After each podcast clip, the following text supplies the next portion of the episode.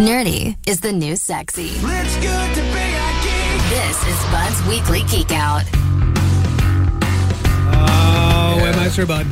Here he is. Everybody's back. In nice the- to see you, Dylan. Nice to see you, Jason. Uh, nice my, to see me. My voice is a little bit. Yeah, you sound great. You sound deluxe, man. I gotta say. Hey, I got to tell you, actually, I thought about you because you're just like uh, the most sugaraholic human being I've ever met in my life. But did you see the note somebody had sent a remedy for you? Apparently, you take Coca Cola and you microwave it for a minute. Whoa, wait, what? I know this is already sounding heinous. I've heard this before, actually. yeah, and then uh, you drink that, and that's supposed to uh, cure the cure the throat and the hoarseness of your voice. Jen said to uh, gargle salt water, warm salt water. Yeah, actually, I got a Warm no- salt. I, I got a note from my mother who is concerned about you telling you to gargle some water. My my girlfriend's gonna bring me some lozenges and some honey because I, I brought. Uh, No, no, let's do the Coke thing. Well, man. yeah, what- you know bring what? me- It's worth a somebody try. bring me a I, I have six of them in my, in my mini fridge right Yeah, now. there Do you you go. actually really? You know what? If you were to microwave Coke for a minute, please tell me that's not going to turn into molasses. But here- Oh yeah. man, or make a bomb in your microwave? Oh, that's terrible. Hot, hot tip: pour it out of the can before you. Pour it in the Good tip. Good tip. All right, Webmeister Bud, what are we geeking out on today, pal?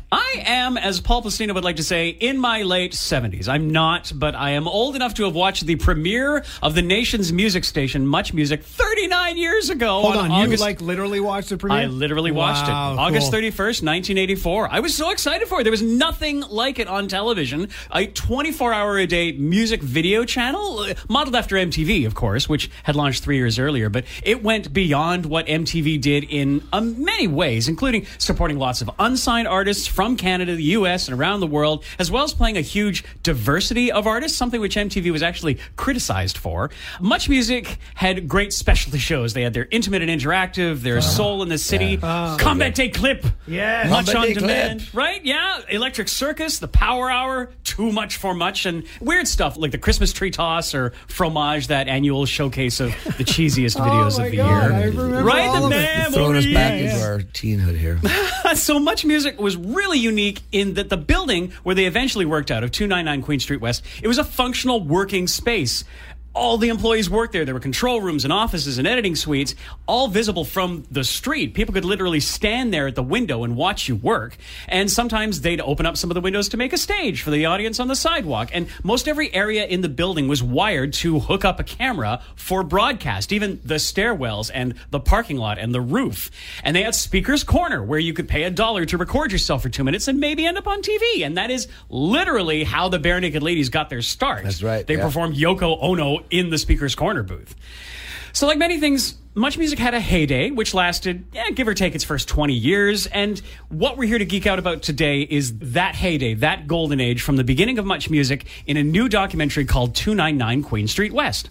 The director, a guy from Hamilton, Ontario, pretty close to Rick the Temp. The director is named Sean Menard. He was born in 1984 when Much Music was also born. And he spent six years Wow. going through the literal basement in Toronto of this building where all the magnetic tapes are stored, which represent the Much Music archives. He and his wife, this is such a passion project, remortgaged their house to fund this film. Oh, God. So he digitized a bunch of it. He interviewed a bunch of former employees, both on screen and behind the scenes, put together a frankly amazing documentary, premiered it at South by Southwest, and toured it through 14 cities, including Victoria just this past weekend. And then he hosted an intimate and interactive on the stage at the Royal Theatre with Erica M., Michael Williams, Monika Deol, and Rick Campanelli, Rick the Temp. I also heard Ed the Sock made an appearance. as He well. Did Yeah. via Speaker's Corner, That hilariously. secret. That's great.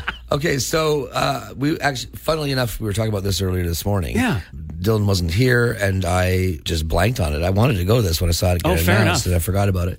So if you missed the tour, which we did, is there a way to see it? Is it going to come to streaming or anything? It's supposed to come to streaming service Crave in December, but there's been a bit of a to do on stage. Sean Menard, against the wishes of my lawyers, he says, said that one or maybe two or maybe three music labels are coming after the documentary for music rights, despite the fact that this is a documentary talking specifically about these artists and likely constitutes fair use or in Canada fair dealing. One of these labels has threatened a cease and desist on the tour, but that forged on and it's over now. So, but the legal proceedings might hinder our ability to see it on the home screens. So I hope everybody can work things out because it is so well done. The footage, the footage is such nostalgia. Comedic timing is amazing. I learned so much I didn't know, and it was great to hear from VJs he interviewed like Erica M, Steve Anthony, Sook-Yin Lee, Michael Williams, Denise Donlon, uh, Bill Welychka, George Stroumboulopoulos, and to see baby versions of artists like the Tragically Hip and the Spice Girls, and all the way to Tupac and the Fugees and Nirvana.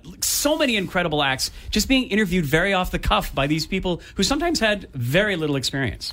Is there footage, a montage of like the bad interviews where artists would storm out? Because that happened a few times.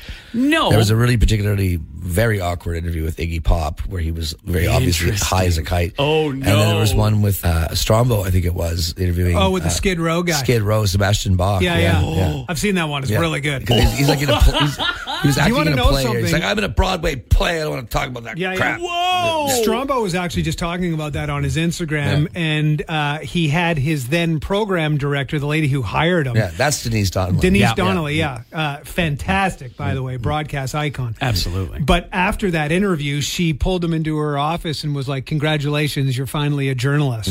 And then he was at uh, a big presser with Dr. Dre and Eminem following that Yeah. walkout. Oh, man. And he got kicked out of that. And then she's like, "Okay, let's not make this a habit." That's. Wow. Yeah. No, that wasn't in the documentary, although on stage they did talk about, you know, things. Oh. the Red Hot Chili Peppers are not their favorite people. So, anyway, you can see the trailer at least and read about the legal troubles of 299 Queen Street West, the documentary, at thezone.fm slash geek out. Fantastic. Thanks so much, bud. Not my favorite people either. Thanks, bud. Appreciate it. Bud's Geek Out. Sometimes you know it's good to be a geek. Listen every Wednesday on the Morning Zone for more news from the world of techie type stuff.